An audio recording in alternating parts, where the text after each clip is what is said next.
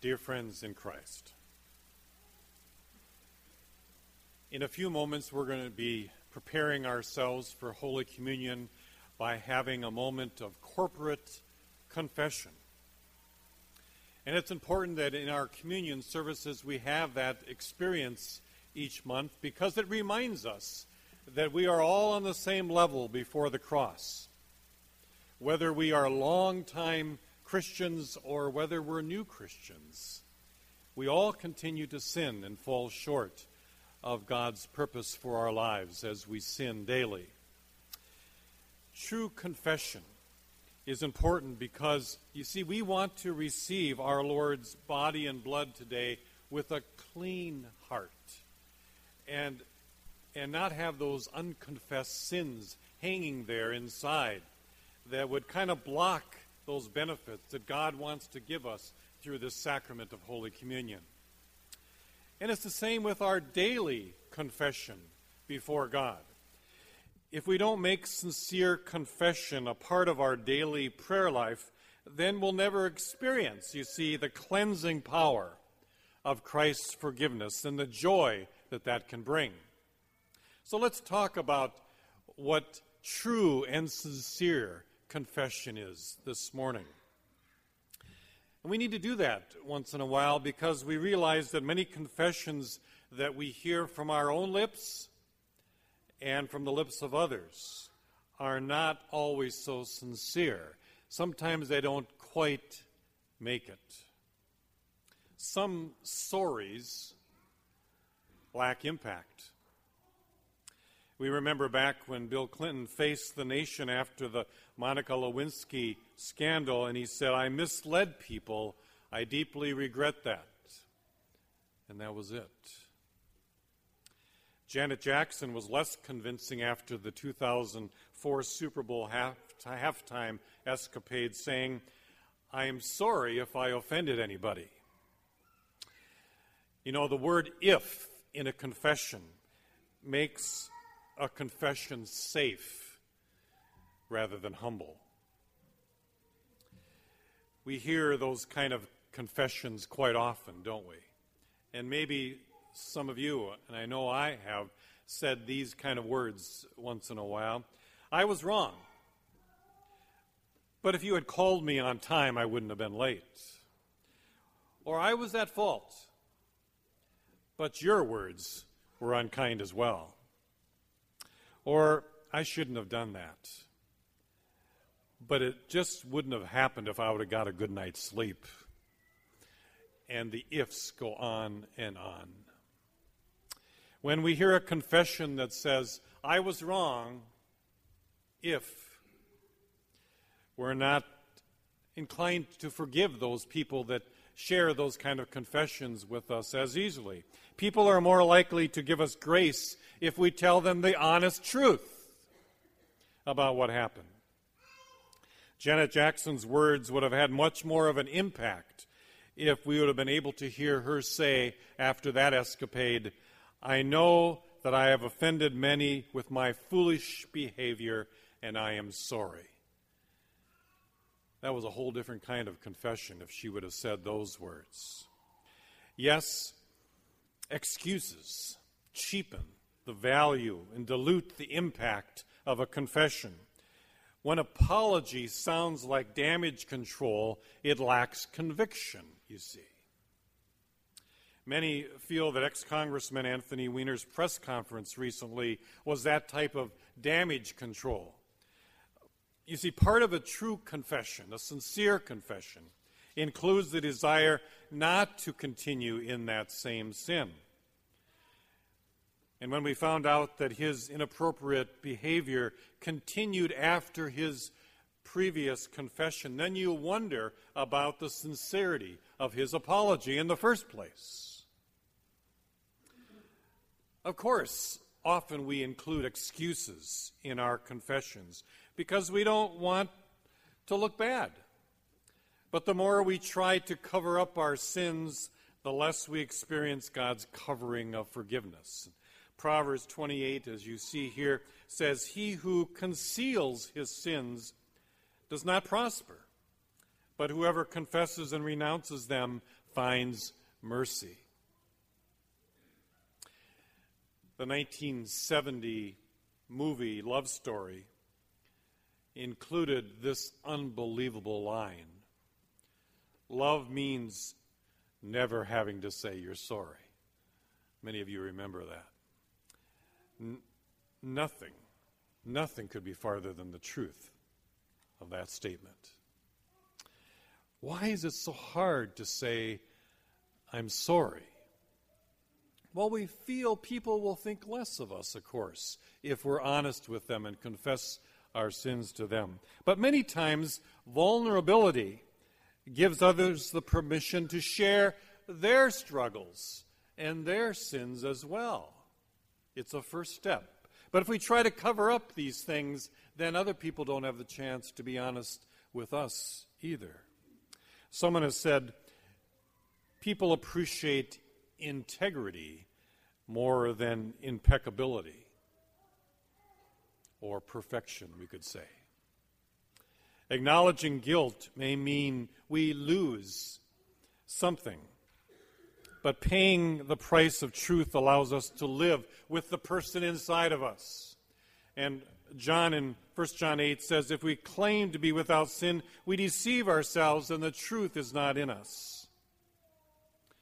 Not to be honest about our sins just kind of makes us continue to live in bondage, so to speak. King David was one who learned the freedom that true confession can bring. In our scripture today, he has just been confronted by the prophet Nathan for his act of adultery with Bathsheba. But instead of trying to make excuses or cover it up in any way, we hear those words that Terry read for us this morning I know my transgressions, and my sin is always before me. Against you and you only have I sinned and done what is evil in your sight. He didn't beat around the bush, he didn't cover it up, he said it like it was. He had sinned, and that was it. A similar spirit of confession came from the lips of the prodigal son. We remember that story. When he came back after wasting his father's money on immoral living, he came back home. And what did he say? Well, if you wouldn't have been such a bad father, I wouldn't have done this. Did he say that type of thing or make some excuses for his behavior? No, he didn't. We remember those words Father, I have sinned against heaven and against you. I am no longer worthy to be called your son. Make me one of your hired men.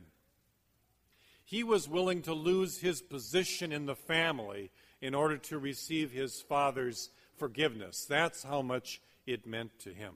And so his confession was honest and true. What happens then when we make full confession and sincere confession?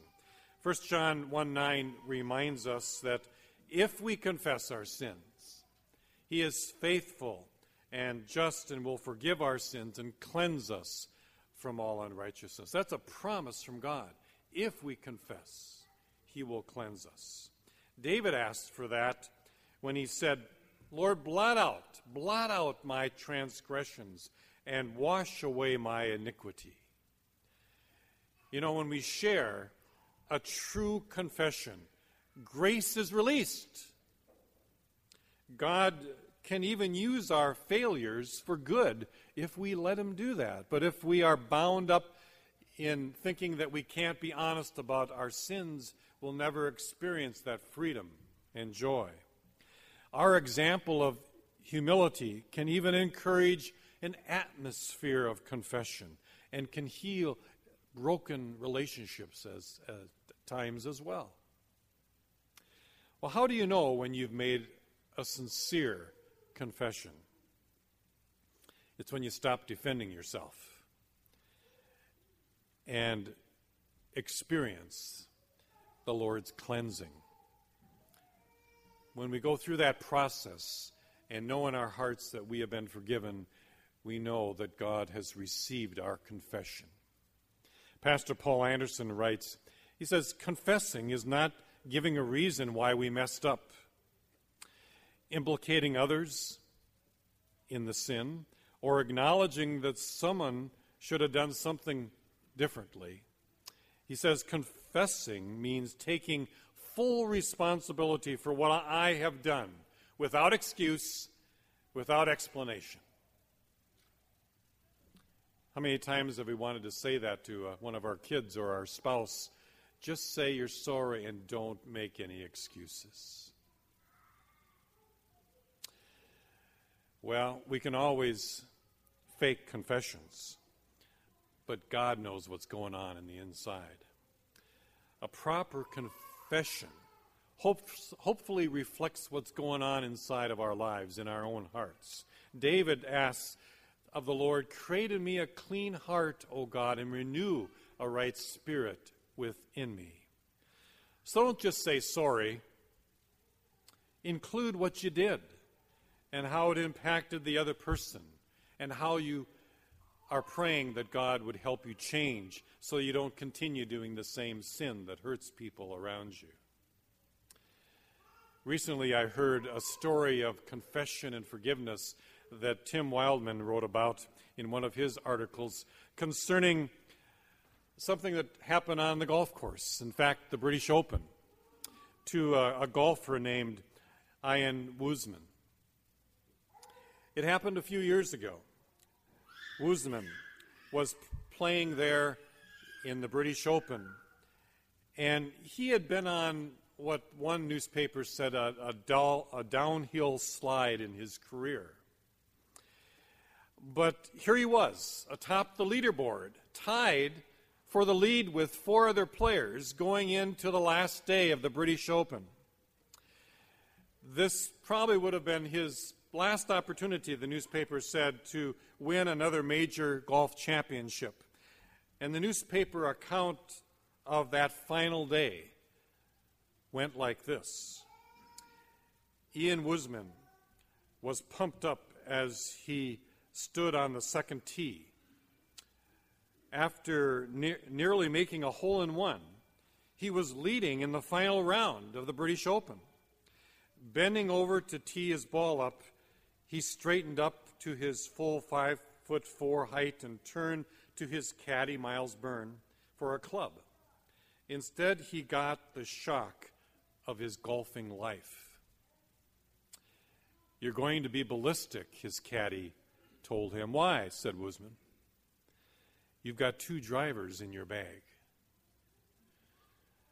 Woosnam knew immediately what that meant.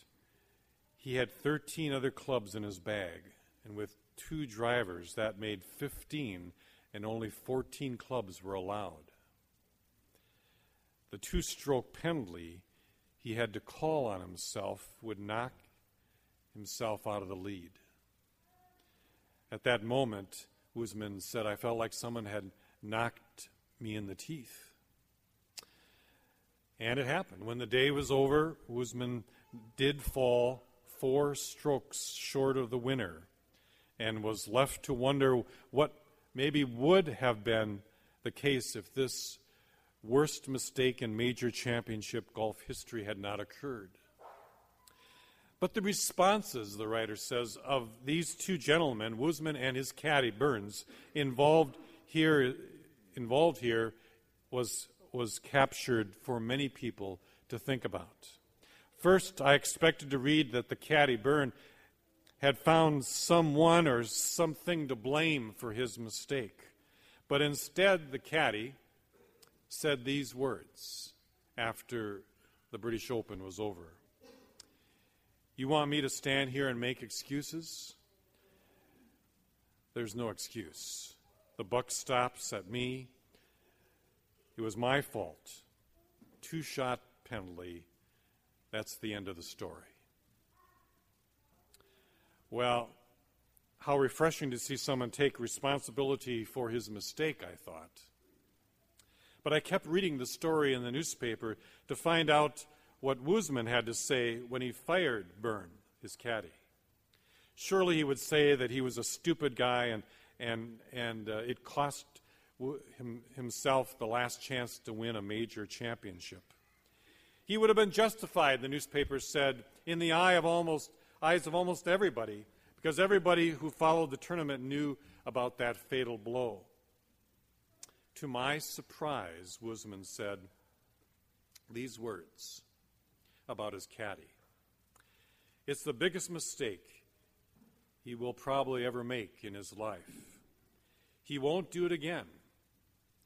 He's a good caddy. He will have a severe talking to when I get him in the clubhouse, but I'm not going to fire him.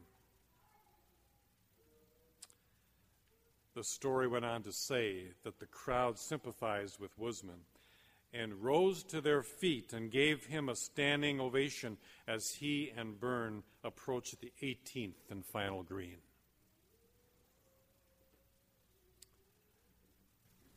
True forgiveness usually follows true confession. As Christians, we're called to confess sincerely and to forgive. David, King David, experienced the joy of true confession and true forgiveness. God wants us today to experience the same. Amen.